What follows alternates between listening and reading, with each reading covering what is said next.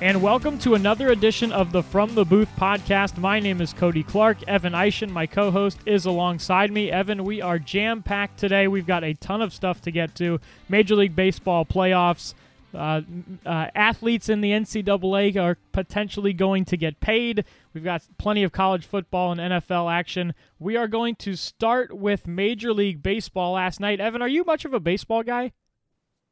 I was growing up, but uh, I would be uh, lying if I said that my knowledge didn't extend overly far. Pretty much all I know about this year is that the Twins shattered every single season home run record, and that's because living in Iowa, like they're like the local team. Right. So I would be uh, I would be uh, lying to you and everyone if I tried to give detailed analysis because I haven't really paid a lot of attention this year. I'm sorry. No, you're good. That's funny. I couldn't remember. I, I, I just couldn't remember if you were. I you know I know football is your thing and that kind of stuff, but I just couldn't remember. But the Nationals last night come away with a four to three win over the Brewers and the NL wild card. We'll recap that real quick.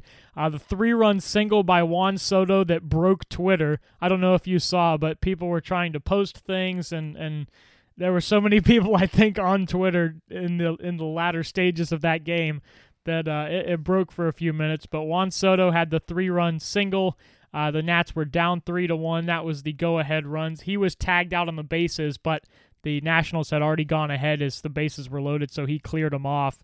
A uh, in, couple interesting notes for the Brewers. Their left-handed pitcher Josh Hader, he was their their ace of the bullpen. He had struck out 138 batters, Evan, in just 75 and two thirds innings, and he had faced 66 left-handers this year, and he'd allowed two singles, or excuse me, he'd allowed one single, and he had not allowed two singles in one inning since the 27th of May. Does this kind of help maybe dispel some of the the lefty lefty because Hader was lefty going against Soto and he threw that fastball up and Soto was able to dump it in and the Nationals were able to win.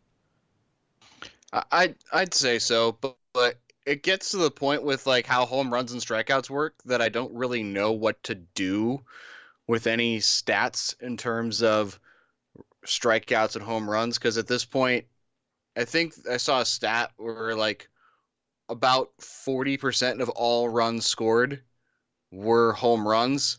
I saw it on Twitter, so I don't know how uh, how true that stat is. So if someone could uh, look at the particulars on that, that'd be much appreciated. But it's it's one it's one game, and it's really unfortunate that one of these teams had to lose, especially the Nationals having that poetic story of Bryce Harper leaving them to sign that mega deal with Philadelphia because he thought he couldn't win in Washington, and then Washington knocks Bryce and the Phillies out of the playoffs, and then they've moved on to fl- to face the LA Dodgers, who is just the one hurdle they just can't get across. So you know, it has to be a mix of emotions if you're a Nationals fan. It's like, yes, we moved on to the playoffs, and oh no, we get the Dodgers again. This this isn't good. Well, that's a good point because they you had to use Stephen Strasburg last night. Uh, Max Scherzer was your starter. Uh, Scherzer got hit early for a for a, a, a, couple of runs and then was able to settle down. And then Strasburg coming out of the bullpen was fantastic with three shutout innings. But that's a great point because now you have to face the prolific Dodgers, and you still have Patrick Corbin, and you and Strasburg will be able to come you know come back around. It's not like he threw an entire game. But you are starting out with kind of we've got Patrick Corbin for game one, and then we've kind of got to figure it out against one of the best teams in Major League Baseball against uh, against the Dodgers. But yeah, it's a great story for the Nationals. They started 19 and 31 on the season. They were 12 games under. I believe they're just the ninth team to start a season 12 games under and make the postseason. And then the Nationals, of course, with the 4-3 win over the Brewers. The Brewers were were uh, played well in in their own right. They lost uh, MVP candidate Christian Yelich and then responded by going 13 and 5 in the last 18 without him. So, uh, an excellent season for the Brewers, but what a win last night for the Nationals. The American League wildcard game tonight, it's Tampa Bay, and it is Oakland. It's the Rays in Oakland. Charlie Morton will go for Tampa. Sean Manaea, who has come off uh, shoulder surgery, and he's pitched just five games, but he's 4 0 with a 1 2 1 ERA, so that is going to be a, a, tough matchup for the Rays. Charlie Morton will go for Tampa. He is 16 and 6 this year, excuse me, with a 3.05 earned run average. So uh, another interesting matchup tonight coming in the American League wild card game before the division series get underway uh, later in the week and over the weekend. All right, Evan, let us let's slide to one of the major major topics being slung around, uh, and that is out of California with the Fair Pay to Play Act, which Governor Gavin Newsom uh, signed the bill that will go into effect in 2023, uh, allowing athletes to profit off their name, image, and likeness. Evan, when this went down, you had Pennsylvania, Washington, Colorado, New York uh, Florida, South Carolina, everyone scurrying to kind of follow suit with what California was doing in terms of this fair fair pay to play act, allowing uh, athletes to profit off their name. Where do you stand on this issue? I know we've never had this discussion, so we're gonna we're gonna kind of hash it out here. But do you like that athletes are going to be able to get a paycheck for their likeness?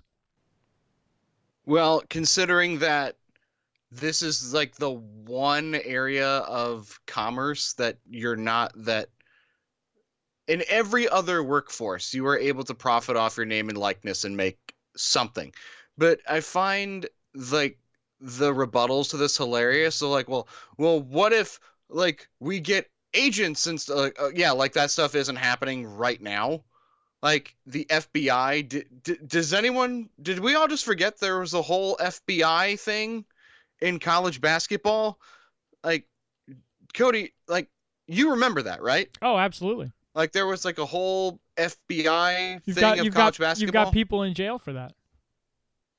Yeah, and all the comments are like, "Well, what if this starts happening, and what if that starts happening?" It's like, well, yeah, that's already happening now.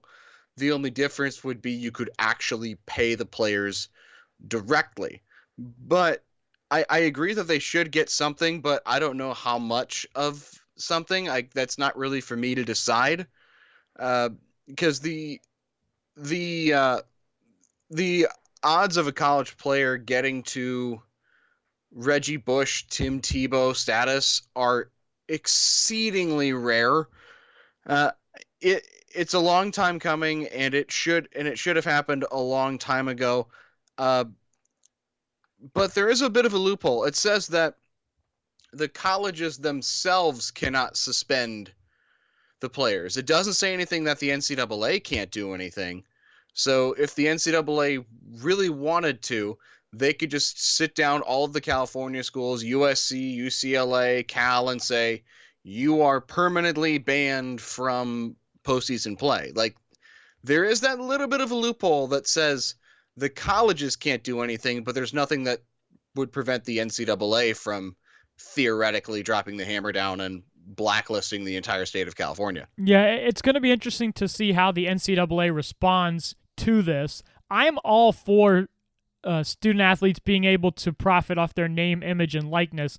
I was always against the getting paid to play in terms of getting a paycheck if you're on the football team and you're playing in games. Like I was, I, I, I thought from a scholarship perspective and that sort of thing that I was kind, I was against like you know we should pay them ten dollars an hour, whatever you wanted to to come up with that. When people were kind of hashing that around, I was against that, but I, I I am all for them being able to profit off their off their name, as you mentioned, as you can do in in oh I don't know every other walk of life, and you've got the schools making um, exorbitant amounts of money on ticket sales and jersey sales and all of those sorts of things. This is a very sl- it's a very slippery slope in terms of you know what is this going to look like? And this is not something that you know this is going to play out. There's a lot of workshopping still left to do in terms of the ncaa has to figure out how they're going to handle things. You know obviously it's going to just take the implementation of it to figure out how in the world it's going to play out in the real world. It won't be on the books until what 2022, 2023. Yeah, 2023 in California. I think Florida was was trying to get something potentially as soon as 2020. So this is on the NCAA's doorstep. you know, for everyone that says, I guess I would say, you know, if you're arguing against this from a balance of power or fairness perspective, my argument to you would be that it's already not fair anyway. I mean, Clemson, Alabama, Ohio State, Oklahoma, those schools already get the vast majority of five-star recruits. Now, with this new with this new bill, what's to say, you know, let's say you have at, you know, in in Ohio, you've got a major car dealership or booster or something that says, "Hey, I'm going to allocate, you know, four hundred thousand uh, dollars per year, and I'm gonna have, you know, our I'm for four top recruits, and when they come in and they're playing for Ohio State, they come down and they make appearances and sign autographs, and and each of them gets hundred thousand dollars for the year. That stuff is going to happen, but these schools it are, already is. Eh, Well, I I think it's not. I agree that there are some that are getting paid. I don't think it's as as. I don't think it's fair to say it's as widespread as we assume it is, but I definitely do agree that I think it's happening. But those, you know, those schools are already getting those top kids anyway because of the success of the program, the tradition of the program, the facilities that they have. And besides all of that, you're talking about you know one percent of one percent. The Zion Williams, as you point, the Zion Williamson, as you pointed out, Reggie Bush, Tim Tebow. How many times in have we seen those types of athletes come along? Those are generational type talents, and The last one that was closest was maybe Johnny Manziel, and even that was six, seven years ago. Yeah, absolutely, and that's a great point. Johnny Manziel took the took college football by storm, was an excellent player for Texas A&M, and there's no doubt that he was responsible for helping uh, Texas A&M fill that stadium, uh, get TV games, all of those sorts of things. So, should Johnny Manziel have a chance to earn a cut of that? In my opinion, absolutely. You know, th- there's still, like I said, there's still a long way to go with this and figuring out you know, is the NCAA going to put a cap on it? You know, can you only earn this amount in terms of agents? You know, is the agent only going to be for you earning money off the field? You know, obviously that you know you you can't get paid for your on-field performance, so your agent is then going to just be responsible for handling your sponsorship deals or your shoe deal or anything like that. So there's a long way to go in figuring out what exactly this looks like. I, for one, am glad that we've taken the step to do that because I think that student athletes should be able to have a chance to profit off of that. But Evan, we've still got a long way to go to figure out what's the, what this looks like because there is a vast abundance of possibilities. The one most common response that I found, like on Twitter or Facebook comments, was the a group of people that I don't know if it's true, but they all had the same example of screw you college athletes. I graduated college in 1998 and i'll be paying off student loans until i'm 45 you're already going to school for free and now you want even more? Screw you guys. You know just like stories like that where it's like well i'm going to be paying student loans for the next 20 years and my parents had to take out a second mortgage for me to even go to college. How dare you say you're not getting enough No, that's a good I, point. I, I, I don't think you're going to be able to program that out of people. Like, I just don't think that's going to happen. But I think that's But- disingenuous on a lot of people's part because, again, we're talking about like, you know, the 1% of 1%. I mean, you, you still got the vast majority of students. You know, a lot of student athletes are not on full athletic scholarships. Maybe they're getting, they've got a half ride or whatever. But if you go look through scholarship breakdowns by sport, you've got the large portion of student athletes in the United States in the NCAA almost everyone is not getting a full ride. There's only X amount of full scholarships available. So you've got students taking out loans and doing things who are already doing that and playing their sport. So that's just disingenuous because the vast majority of ath- student athletes are still doing that. We're just talking about the top X amount of, of student athletes being able to profit off that. I find that I found that to be pretty disingenuous too because it's like really so multiple people had the exact same story of paying student loans for 20 plus years and yeah, I mean I get it. I mean college is expensive. I mean, you've been there, I've been there. We're going to be paying student loans for the next while. But I just found that argument to be fairly disingenuous, and a lot of people are going to go to that.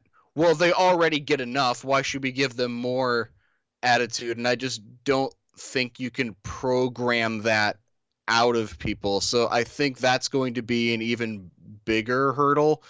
And then there's the other thing about, well, when people talk about paying athletes, nobody says anything about paying the softball players. Nobody says anything about playing the volleyball guys. How come they're the only ones that get paid?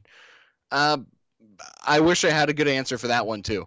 Well, no, that's a good point too, and that's something that you know. Look, I I I ran collegiately in college. Now I was it was well we were NAIA, not NCAA, but I can I can st- I can obviously sit there and go look. The school's not making any sort of money on men's cross country. I do not deserve to be to be paid for that. I'm getting a scholarship. I'm getting the chance to go to school. They're paying for a large portion of that.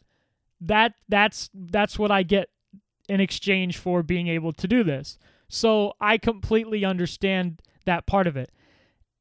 It's not eh, like I said, we're talking about the top X amount per, percent and we're talking about in football and we're talking about men's basketball because those are the those are the sports that have the large TV deals that make the most money for the colleges. I mean, this just a statement of fact. You're talking about all those two sports usually pay for the athletic departments to run, you know, every single sport under the umbrella of the collegiate athletic department. So, you know, I, I don't think it's something where I mean, yes, you could have some Title IX issues and, and those sorts of things in terms of having the you know, like you said, the softball player or something have those same chances. And I do agree that, you know, that's going to fall into part of this. What does this whole thing look like? Because, you know, maybe your elite softball player uh, has, you know, wants to go down and she's able to get, you know, a $1,000 to go sign autographs at the mall.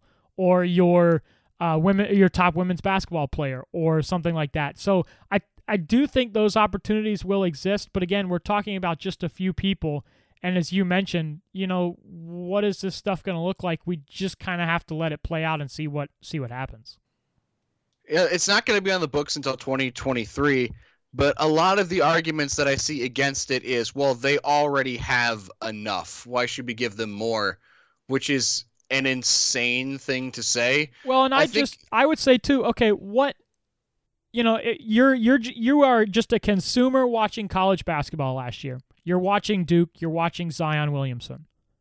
What changes if he's also getting 5 million dollars from Gatorade and Nike and signing autographs at the mall? What changes for you uh, the viewer? For me personally, nothing. Exactly, nothing. Nothing changes. So what so what's the problem with him being able to capitalize on I'm Zion Williamson. I'm a brand. I'm bringing in this to Duke.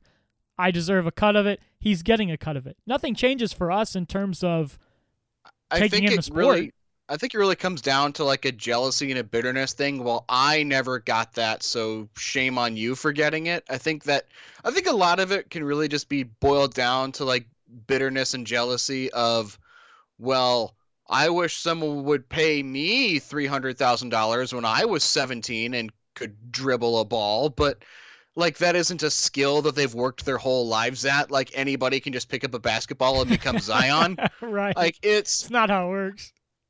I've been in favor of paying them for a long time, but I've I don't think a lot of the people that outside of probably you would agree with me on that. Uh, they've still got a lot. They still have got a lot of bugs to iron out. Because I remember a couple years ago when Northwestern, like the Northwestern football team, tried to unionize. Yep, remember that? I do remember that.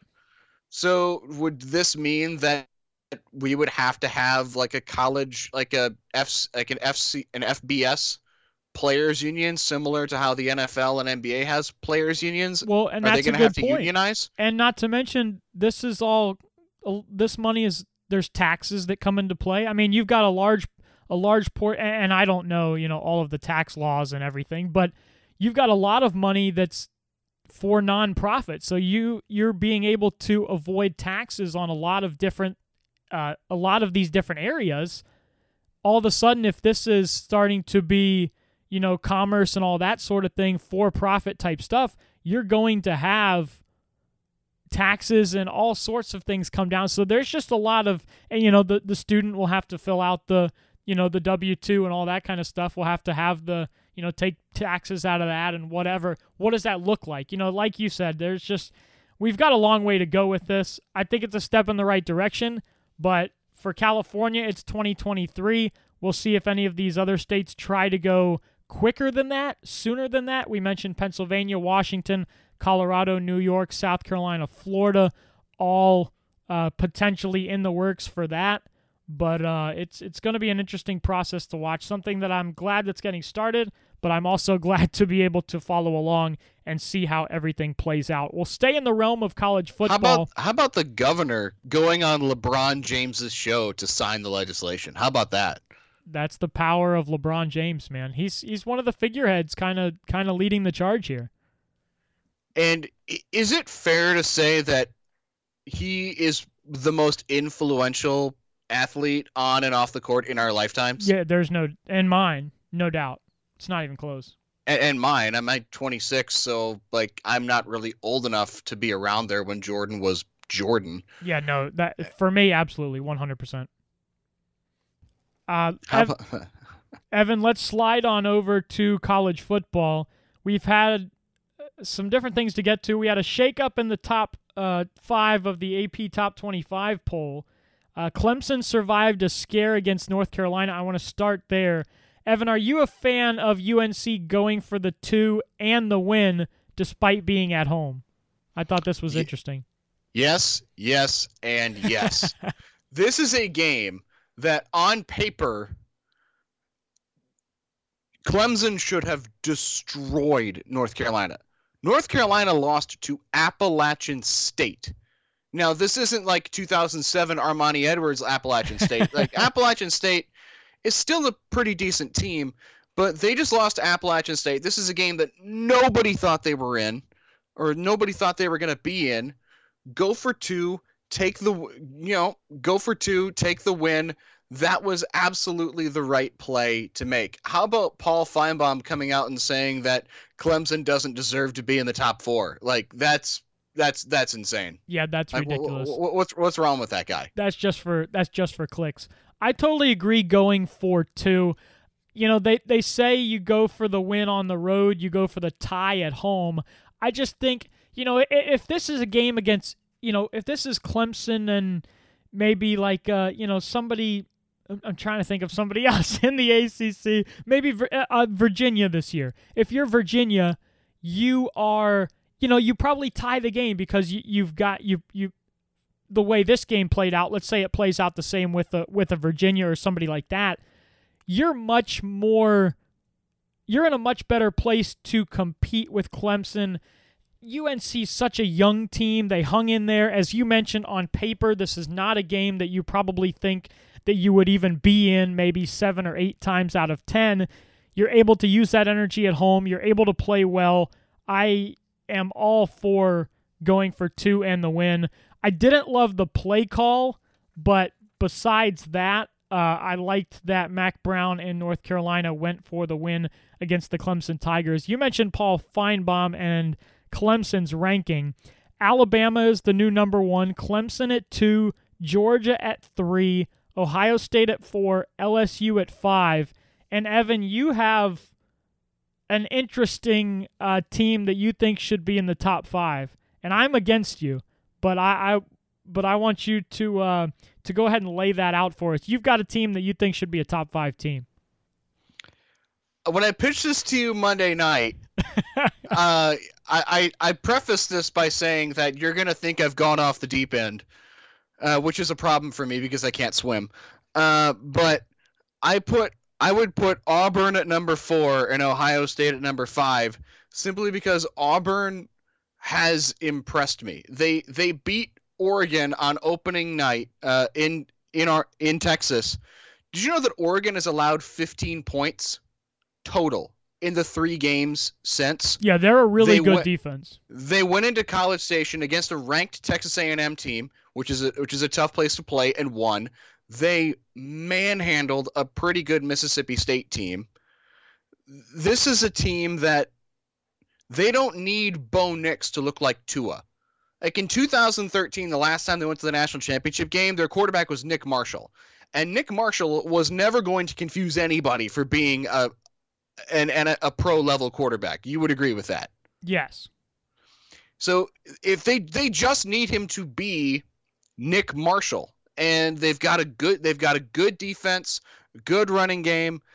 Auburn has impressed me more than I would say Oklahoma has, because Oklahoma it's kind of turning into like the Mike Leach Texas Tech thing, where Lincoln Riley can just take some guy and make him look good. Like I'm not saying that eh, I'm not saying Jalen Hurts is a system guy, but judging from this season alone, I would put Auburn in the top five over Ohio State, but just just slightly. Now, Cody, I'm inviting the floor. Feel free to bury me, call me insane, uh, whatever way you're going to disagree with me on this. No, I, I'm not. I'm not. I'm not going to bury you on this. I disagree. From I don't think Auburn is a top five team in the country. Now, I will cede to you that Auburn is at number seven. They have played. They have beaten two ranked opponents. LSU has not done that. Ohio State has not done that. Oklahoma has not done that. Those three teams are all in front of Auburn. So I will say eh, that I, I have to cede that to you that Auburn, if you look at the schedule that they've played, who they've been able to beat, 5 and 0, LSU, Oklahoma ahead of them at 4 and 0, Ohio State at 5 and 0, you could argue and I as you have and, and I will entertain that they should be ranked in the top 5 of the poll.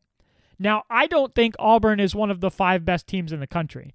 Ohio State has not played anybody, but if I if you flip on Ohio State, to me, in my opinion, they are one of the top five teams in the country, probably one of the top four teams in the country. If That Nebraska game was over in 20 minutes. oh, it was over in like it was it, it was over in 20 minutes. It was 38 to nothing at halftime. yeah, it was over in like nine minutes.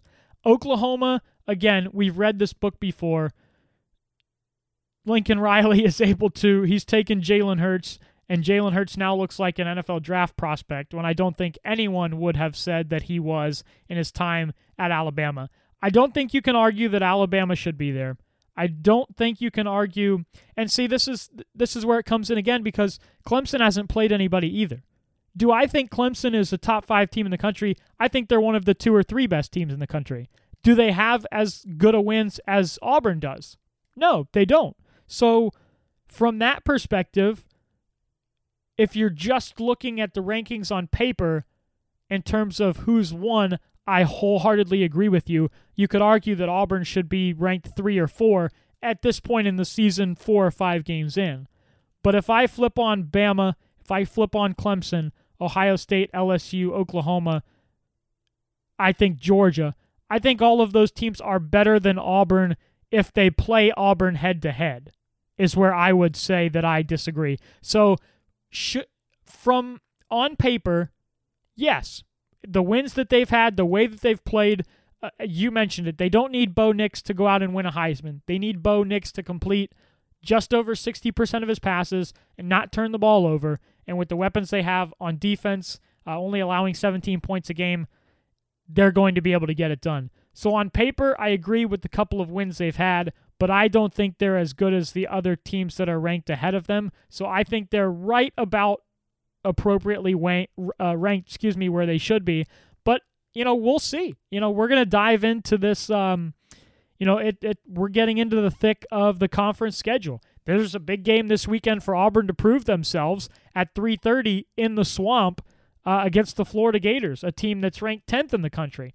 So all of, especially these all of these SEC teams, they're going to have a chance to be able to prove who should be on top. And uh, I think Auburn is appropriately ranked right now, but I, I think there's a, a big chance for for them to be able to move up. Look, Florida with the with Kyle Trask, the backup quarterback, but they play against Auburn this weekend at home, and then they go they go and play LSU. So there's a big chance, you know, if you win both of those games, you're going to see the Florida Gators vault up the standings. So just kind of just kind of depends on how the conference slate plays out. I definitely think Auburn is is you know one of the one of the handful of teams that's the best teams in the country, a top top 7, top 8 team. They're ranked 7th right now. I just can't put them ahead of those other teams because they've got a couple more wins that are better than those other teams, but I don't think they are better than uh, those other teams if they play them head to head. Okay, so here's the next 3 games for Auburn.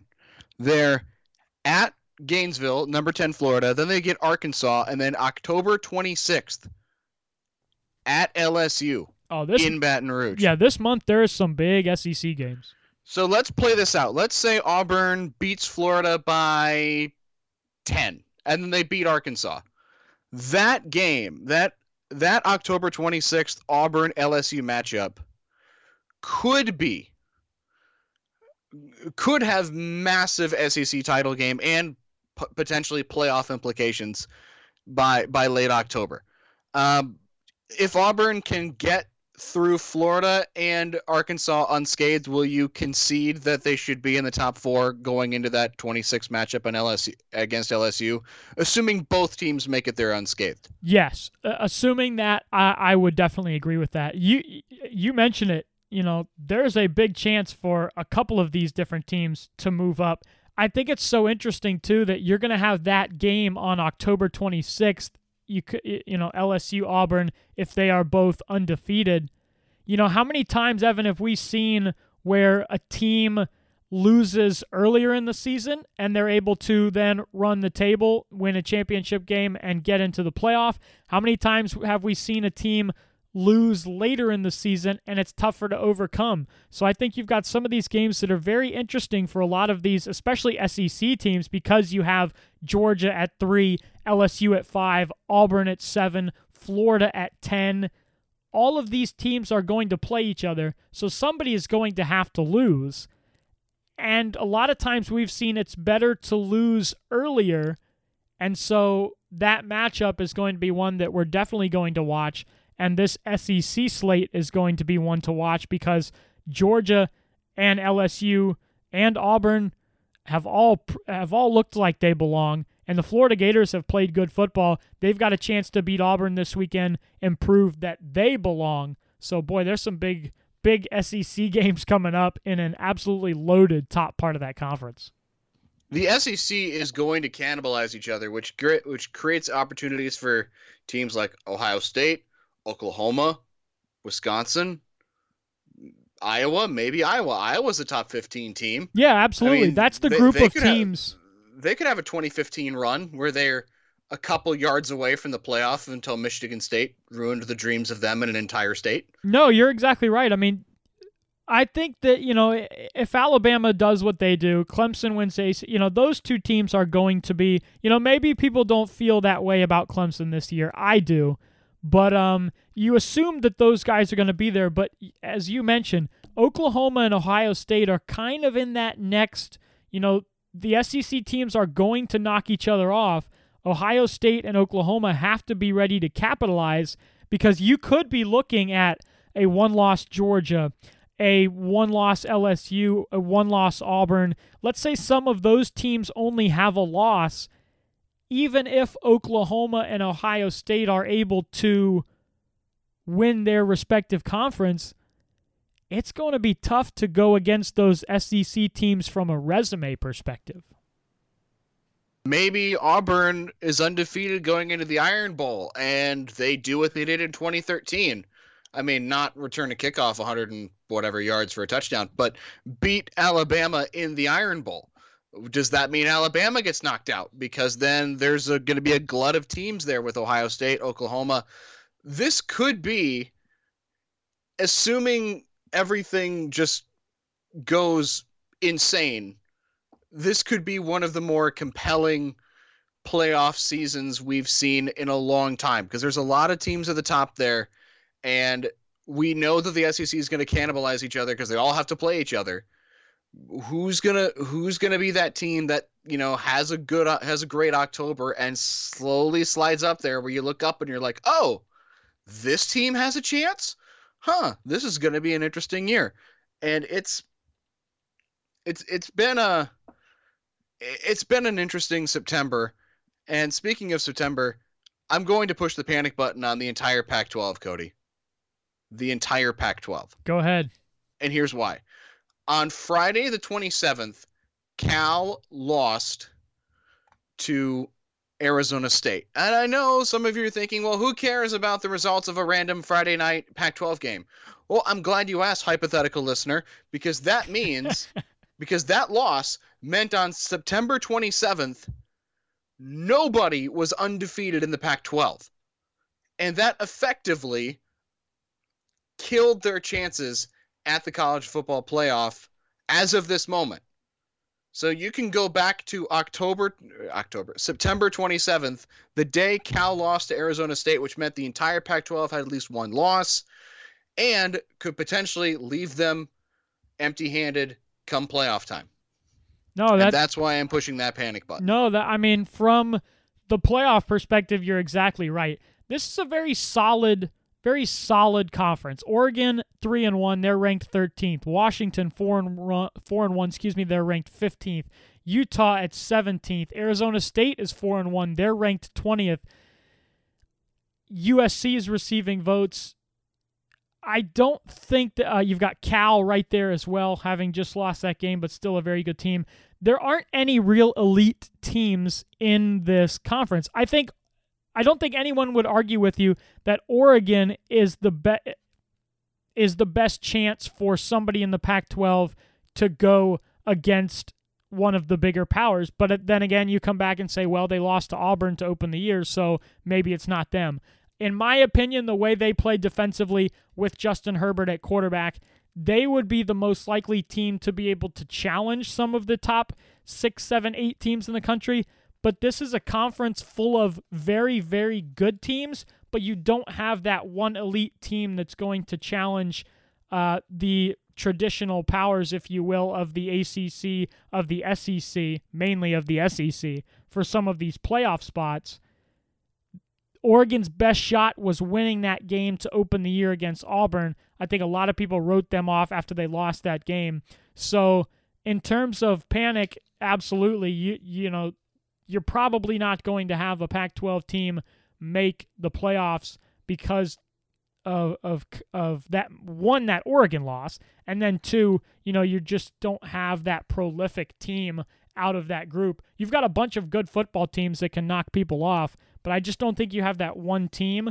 And so I, I do agree that from a college football playoff perspective you know the Pac 12 I don't believe is going to be represented but there's still a lot of good football teams and these games are fun to watch. Cal is very good defensively. Washington with Jacob Eason. Utah is fun to watch. Arizona State with Herm Edwards. He's got his team out to 4 and 1. They're fun to watch. So a lot of interesting football being played in the Pac 12, but definitely from a college football playoff perspective, their chances are looking pretty slim of sliding in and earning a spot in that dance. Evan, what is the what's the biggest game this weekend you're looking you're looking forward to? We've got a few of them.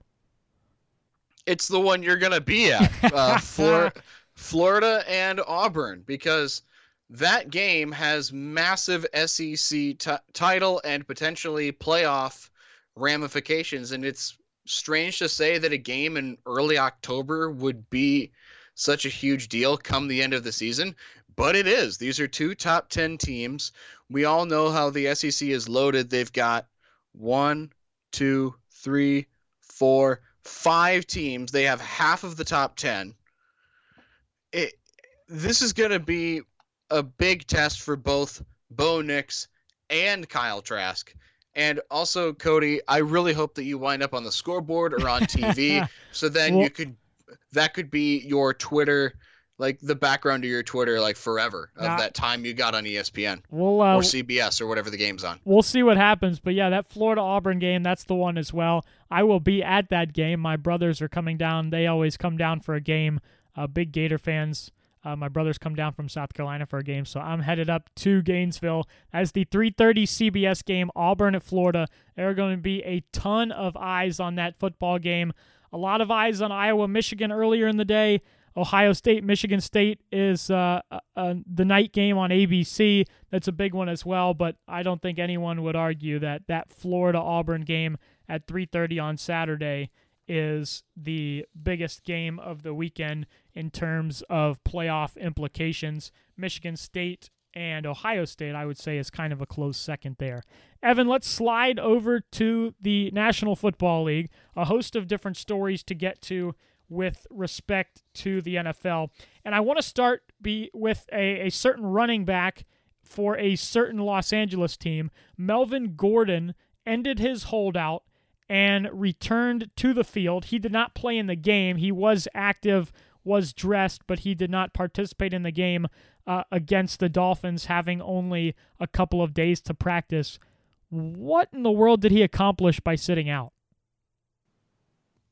Um, I, I have no idea.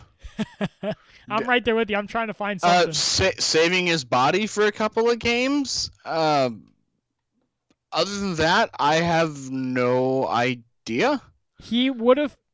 I feel like the correct answer should be nothing. I, I'm I'm right there with you. This is a 26 year old running back in the final year of his rookie deal. He was set to make 5.6 million dollars this year.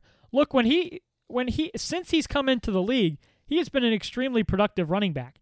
He's had 3600 yards rushing, 28 rush touchdowns. He's had he's had two seasons with 10 rushing touchdowns uh, 1,500 yards receiving, and 10 more touchdowns uh, catching the ball out of the backfield. This is an extremely talented running back, but we saw Le'Veon Bell commit to sitting out an entire season because he felt like he wanted to get paid and felt like he deserved more than he was making on his rookie deal. Melvin Gordon had that thought process but I don't think Melvin Gordon was willing to sit out the entire season. And not to mention, Austin Ekeler and the Chargers have been okay without him. And Le'Veon Bell's prize was to go to the New York Jets. Yeah, uh, great, great prize there. He's like the only guy on the Jets that looks like he cares or knows how to play football. Oh man, uh, they're they're, they're Le'Ve- on their third quarterback.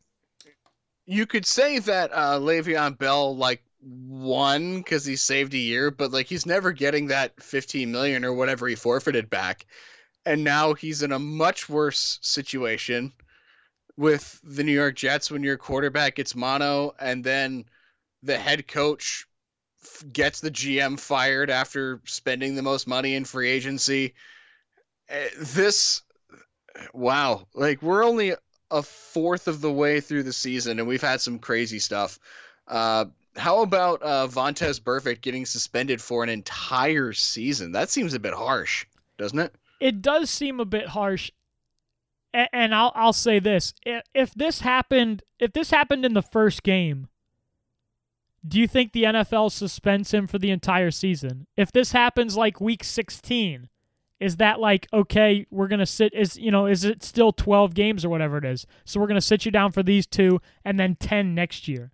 Like how did they like, I feel like it's just kind of arbitrary that it's like, okay, you're done for the season. Now, don't get me wrong. I am by no means advocating for Vontaze Burfict. This is a guy, if you saw the hit on Jack Doyle of the Colts in the, the this past weekend, the Raiders defeated the Colts 31 to 24.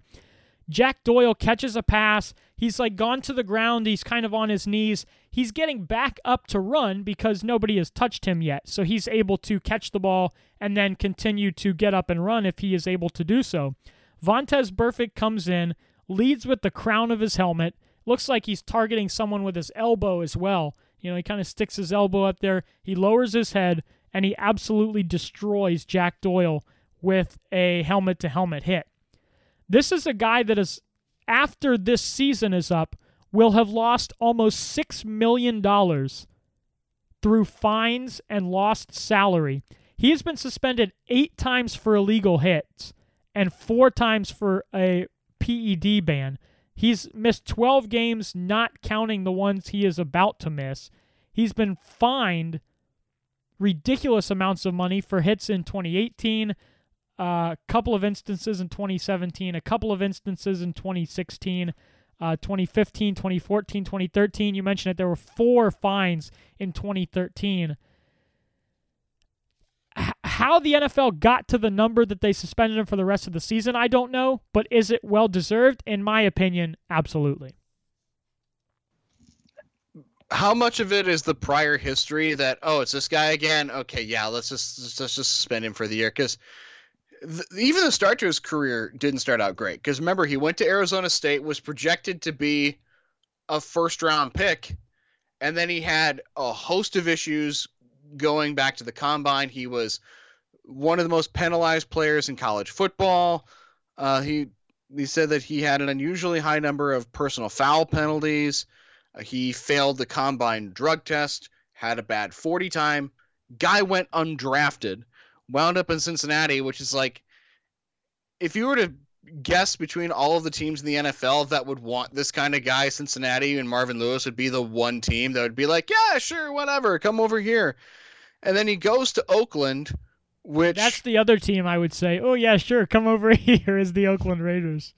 It is the it is more than double the longest suspension in NFL history. The previous one to that, do you remember what that was, Cody? I do not. Enlighten me. I, I it don't... was Albert. It was Albert Haynesworth okay. in 2006 when he scraped his cleat on Andre Gurode. Yeah, he he kicked him in the head. That? I do remember that. I do remember that. So that he only got five games for that. This is more than double what this suspension would be and his contract is up. He only signed a one year, $5 million deal. He's going to turn 30 next September. Are there going to be teams that just look at it and say, nah, we'll pass. We'll get somebody else? I 100% think so. I mean, you just talked about the contract that he signed. I think the guarantees in that deal were somewhere in the neighborhood of half a million dollars. He's going to lose almost all of the guaranteed money just in missed game checks from this suspension. But I I can't. I mean, this is this sure seems like a last straw to me. I, I don't know who's going to be you be able to say, you know what, we're going to bring in Vontaze Burfict after the history that he's had.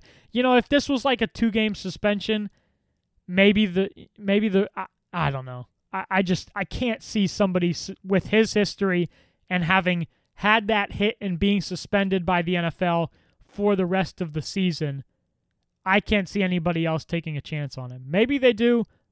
I, I just I can't see it. Do you think I there's somebody out there that would? Three letters: X, F, L. Why not? They're gonna make a run at Trevor Lawrence, and Vontaze Burfict will be the uh, middle linebacker of an XFL team. Wait, they're making a run at Trevor Lawrence? No, I just I I, I can see where they, I can see where because Trevor Lawrence can't enter the NFL draft for another year, I could see where the XFL says, "Hey, Trevor Lawrence, why don't you uh, leave college football? You leave Clemson. You come down and uh, play for us. We'll give you, you know, X amount of millions, and then you'll be able to get drafted into the NFL." Uh, Just a wild, odds, wild and the odds of you as Trevor Lawrence taking that are zero. Well, they might be zero, but I, I don't think that changes the fact that if I'm the XFL, I, I try and I try and make that happen. Uh, we are a fourth of the way through the NFL season, and here we are after four weeks, Cody. Only two undefeated teams remain. Yeah, they got weeded out pretty quick. We had eight last week. the 3 0 49ers, who were on a bye, so they didn't play anybody. By default. And the New England Patriots, who did not look good against Buffalo, but did enough to win 16 to 10.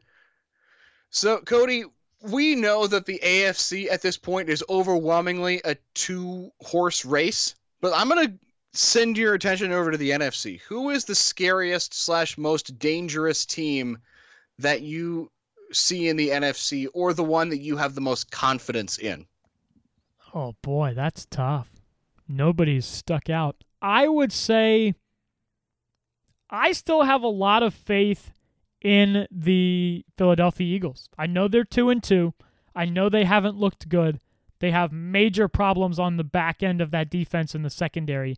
But this is a team that you saw against the Packers their offense woke up. Jordan Howard really got involved. I think that's a guy that they need to continue to try and get involved because he is a very skilled player running the football and catching the football. A dual threat there for Carson Wentz and the Eagles.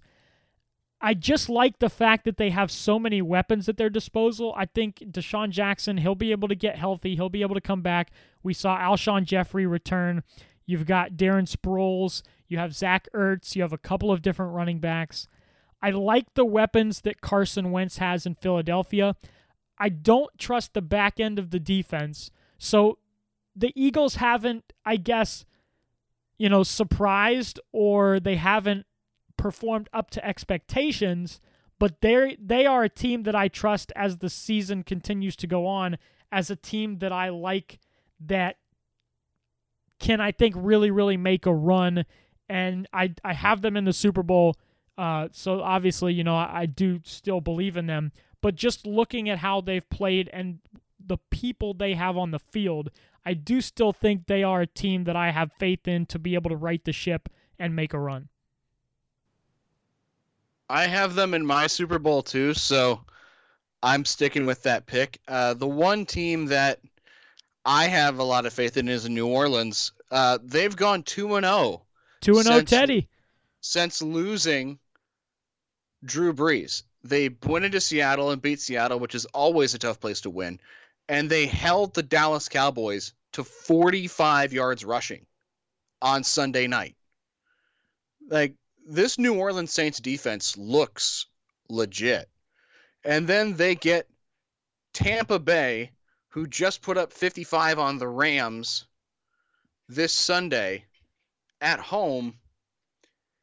You know, I'm putting some I'm putting some faith in the New Orleans Saints. I'm not ready to bail on the LA Rams yet. Uh, I don't know how you feel about the Rams giving up 55 to Jameis Winston in Tampa.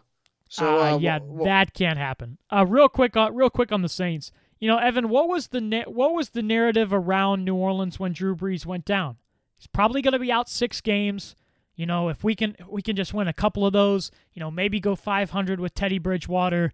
You know, the Saints are going to be okay. They'll be they'll be afloat in that division.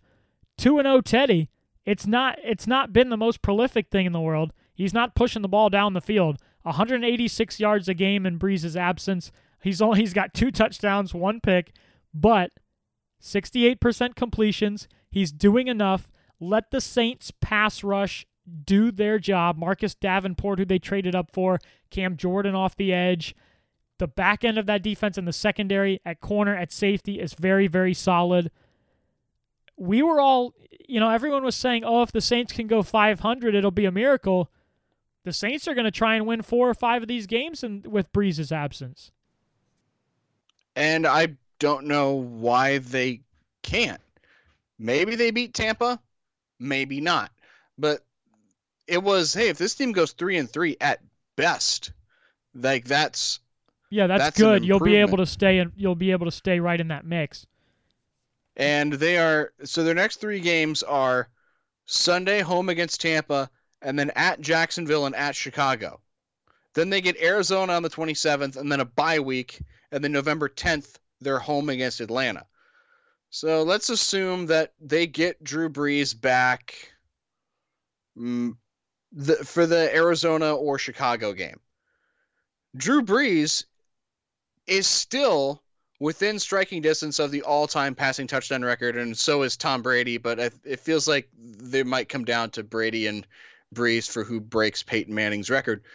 So Cody, it let's say he comes back, he misses two more games, so he only misses four or five weeks, or he misses all six.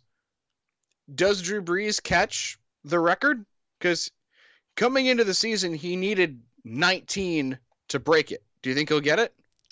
I mean, I, I see it happening with Michael Thomas, uh, with Alvin Kamara. If he can come back, and, and you know, it's going to depend on obviously how good that thumb feels. But I don't see any reason why Drew Brees is not able to not able to get that record and not able to kind of slide back in. And hey, if the Saints defense can continue to do what they did to the Cowboys, Dak Prescott came back to earth. The Cowboys could not run the football. The Saints defense plays like that they are going to have a chance. But you were talking about the LA Rams lost 55 to 40 to famous Jameis Winston and the Tampa Bay Buccaneers. Jared Goff, Evan, 45 for 68, 517 yards, a couple of touchdowns. Uh, but not a good performance. If you watched the game, he threw, I believe, three interceptions. He should have had a number, uh, another fumble. You pointed out as we were talking yesterday, prepping for the show. In his last 13 games, Jared Goff has 14 fumbles. Todd Gurley is not himself. They're not using him in the same capacity because of that arthritis in his knee, because of those injuries. The the the Rams have struggled to run the football, which has thus then struggled or, or led to their struggles in the play action pass game.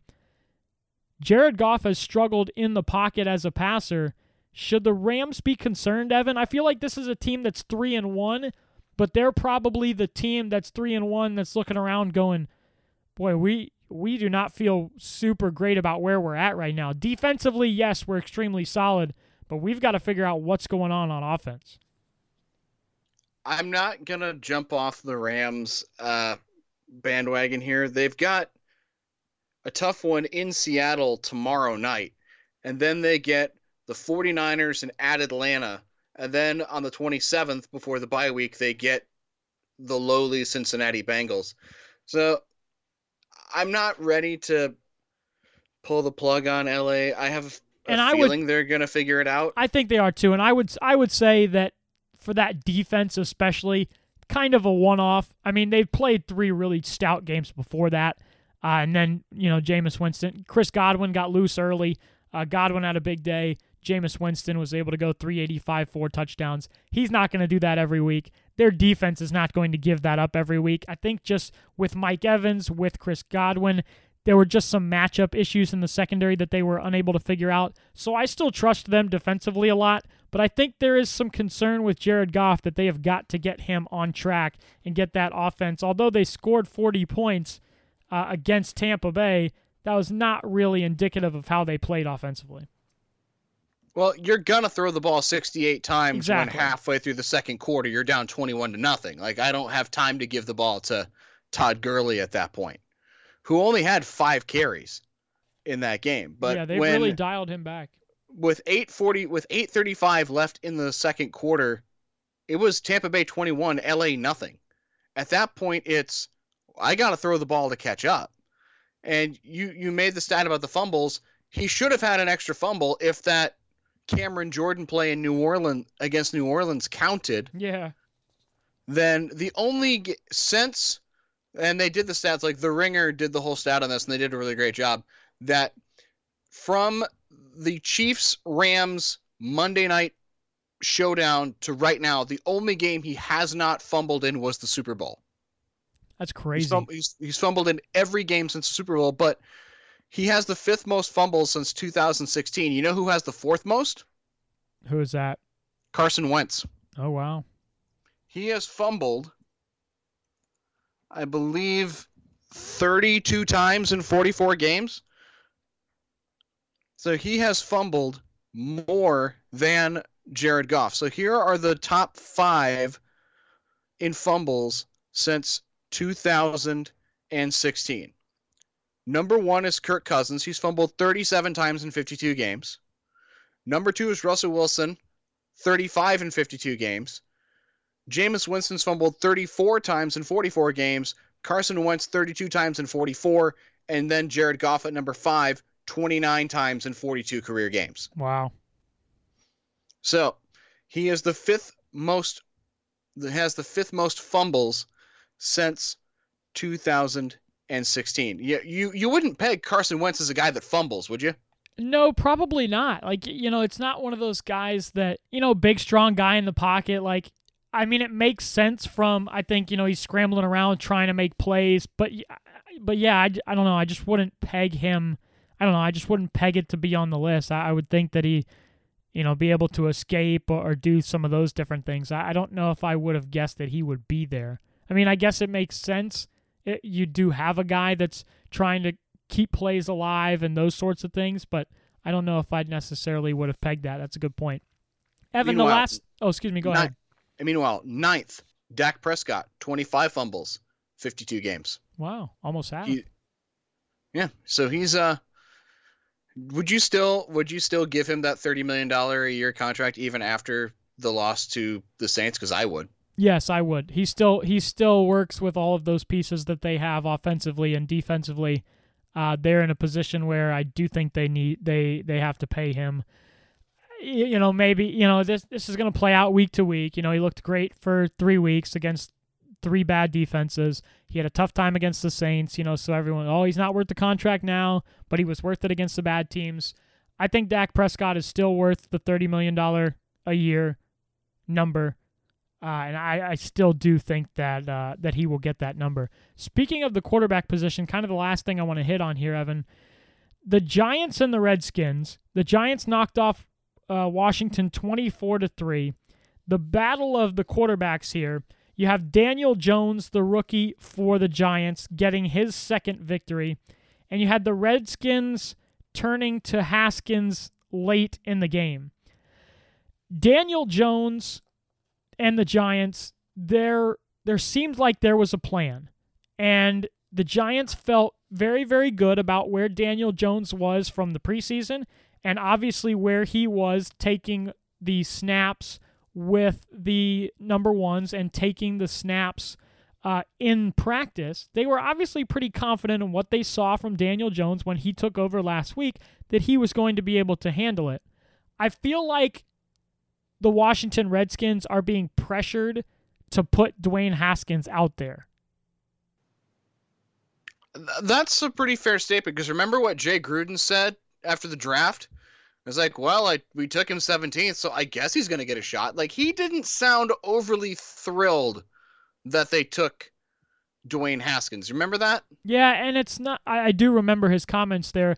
And if you've just kind of followed along with them, there's really been no indication that that he's been showing the coaching staff in practice and those sorts of things that he's ready to go and take over the job. Case Keenum has been ineffective and, and he's struggled there. Colt McCoy is your backup to Case Keenum, so Haskins is, is probably your third string there. Haskins was 9 of 17. Uh, he had three interceptions and 107 yards, I believe, if I uh, wrote if I wrote that down correctly. I just, yeah, 9 of 17, 107, and three picks. I just feel like they're being pressured to play him. I, I the New York Giants with Daniel Jones, at least Jones has some weapons. Yes, Saquon Barkley got hurt. That hurts. But they have Evan Engram, who's going to be one of the top tight ends for the next decade. You have Sterling Shepard, who is a very, very, uh, very quality wide receiver out wide. You have Wayne Gallman backing up Saquon Barkley, who's a pretty good running back in his own right. He's got the ability to run the football. He's got the ability, the ability to get out in the flat and catch passes too. The Redskins don't have those weapons. The Redskins have rookie Terry McLaurin at running at uh, wide receiver, excuse me, who has been banged up recently. That's pretty much the only weapon they have. They have Adrian Peterson in the backfield, uh, Chris Thompson. Uh, he's mostly a receiver. You know, he lines up in the slot and does something. He's a running back, but most of his They- action is short passing game.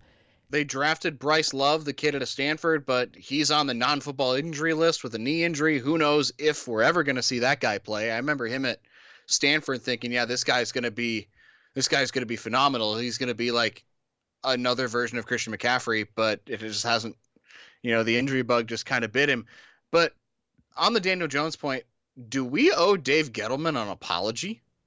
No, there's a long way to go. He's looked good against a couple of bad teams, so we're gonna pump the brakes. Uh, we're gonna pump the brakes a little bit. There's a test this weekend for him. That's uh, that we'll see what happens. But he he he looked fine. 225 yards, a touchdown. The Giants moved the ball well against the Redskins. Uh, Wayne Gallman had a big day coming in, stepping in for the injured Saquon Barkley. There's a lot left to prove with Daniel Jones, but he does look like he that the Giants made a good draft choice and that they chose an appropriate moment for Daniel Jones to come in and play. It just feels like the Redskins threw Haskins out there because, hey, we drafted him. Let's see what he has. Daniel Jones has way more weapons offensively than the Washington Redskins do. And yes, you drafted Dwayne Haskins 17. If what's best for him is to sit and watch for a year, I don't have a problem with that. I know you drafted him high, but if he's not ready, he's not ready. And it sure looked like the Redskins just kind of haphazardly threw him out there. He definitely looked like he wasn't ready because this Giants defense and you know, they're not world beaters and Dwayne Haskins struggled.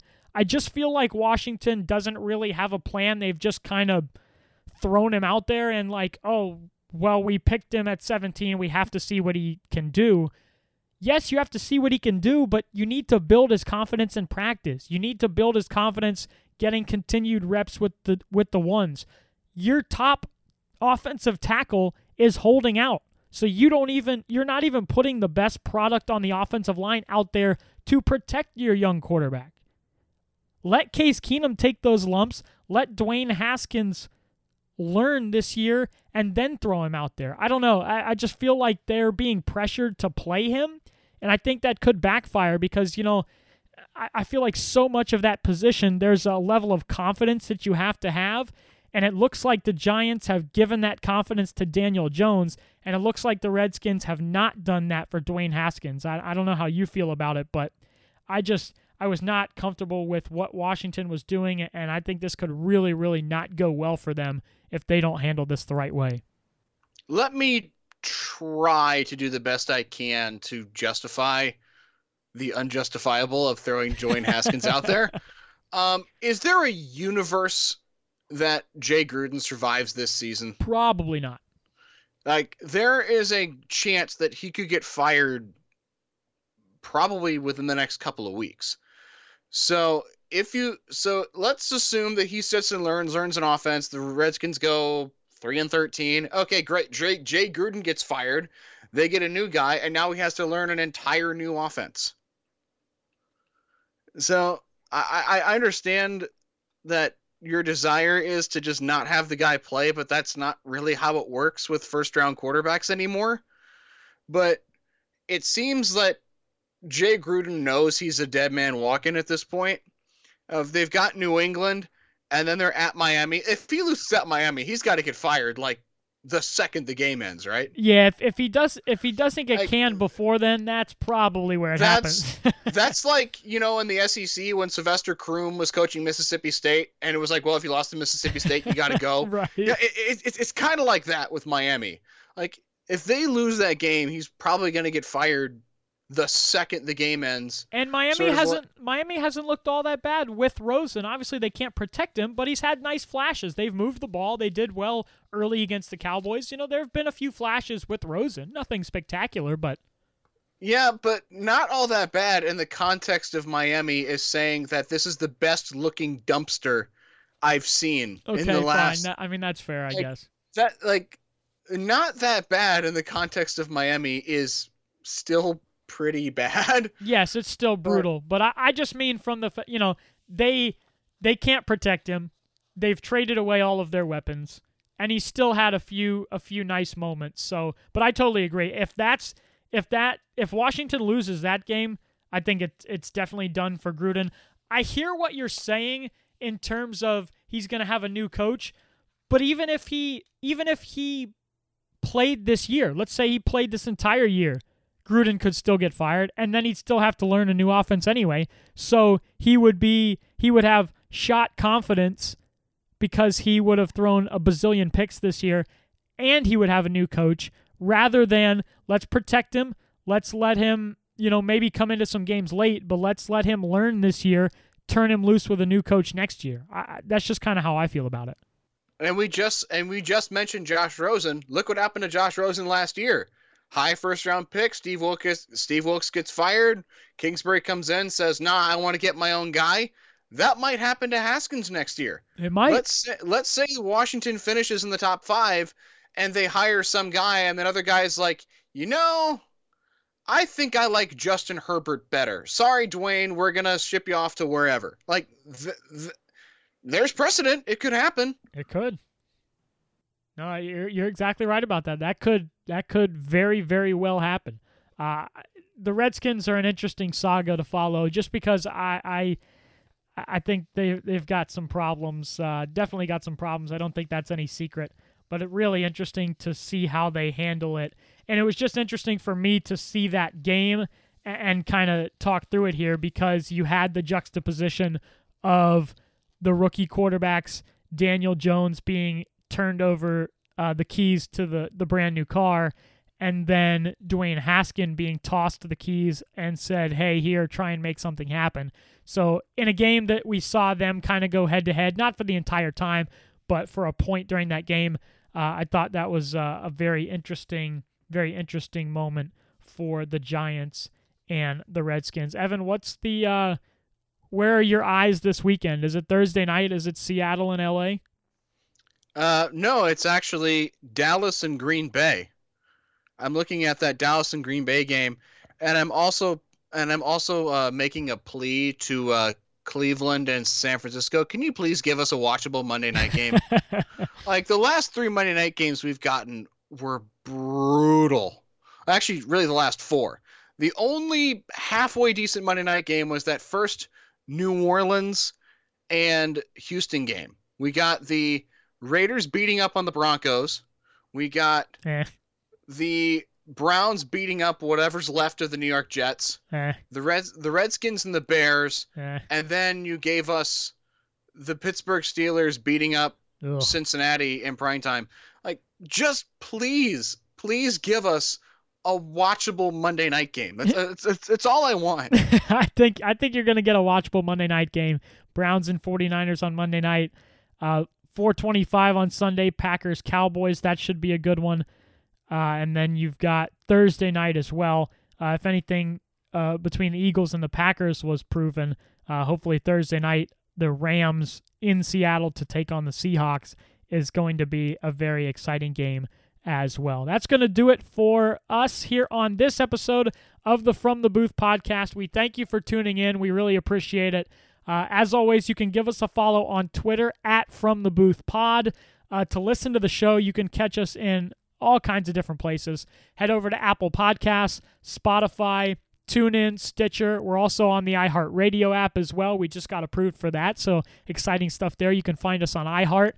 Uh, if if you don't see us on your platform, uh, send us a message. Let us know. We're in like ten different places, so it'd be hard to miss us, but that could happen. So let us know if we are not where you get your podcasts, and we will make sure to get it there. But go ahead and follow us. Uh, give us a rating. Uh, subscribe to the pod, uh, especially on Apple Podcasts. Give us a five star rating. Drop us a, drop us a review. Uh, that really helps us out in that regard. We'll uh, we'll love you forever if you do that. Give us a five star rating on Apple Podcasts. Drop us a comment about the show. Uh, give us a follow, like I said, on Twitter at From the Booth Podcast. Catch us on TuneIn, Stitcher, Podbean, Apple Podcasts, wherever you get your podcasts.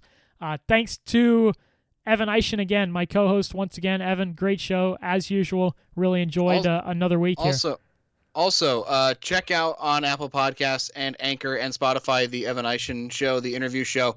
Uh, that drops every other Thursday. Uh, my most recent one was with uh, Waldorf communication professor uh, Tiffany Olson talking about her uh, her battle with uh, skin cancer, and she also talked about her time as uh, working in a graphic design firm. Uh, really interesting stuff. Uh, so check that out. Every other Thursday, I'll have a new interview dropping. Uh, so check it out on Apple Podcasts, Spotify, and uh, Anchor. You took the words right out of my mouth. That was next on my list. Check out the Evan Eischen show. Make sure you do that. You can get that, as he just mentioned. Uh, really good interview series with Evan. Uh, Tiff on the show. Uh, very excited to uh, very excited to catch that one. Uh, one of my favorite one of my favorite common professors uh, in my time at Waldorf. So Evan's doing that. Uh, the Evan Eischen show. Make sure you check that out. Uh, We had special. an un- go ahead. we had an unexpected guest uh, at the end of that show. there we uh, go. The uh, the Waldorf uh, campus fire alarm went off. ah, within the final four minutes of that interview. So if you hear like a loud squeaking noise in the background of the TIFF interview, that's what that was. Uh, couldn't cut it out, uh, so we just kind of ran with it. So I apologize in advance if it hurts your ears. Classic, classic. Special thanks to our guy Tony Huynh for the awesome podcast artwork. Uh, he's got us looking looking solid in all of those different areas you can find the podcast. So special thanks to him and his design for helping us out with the logo. Uh, thank you to Evan as usual. Thanks to Tony. Thank you all for listening. We really appreciate it. Subscribe, uh, to the podcast, rate us. Uh, make sure you get our new episodes. Thank you guys so much for listening. We really appreciate it. Right back here next week on the From the Booth podcast.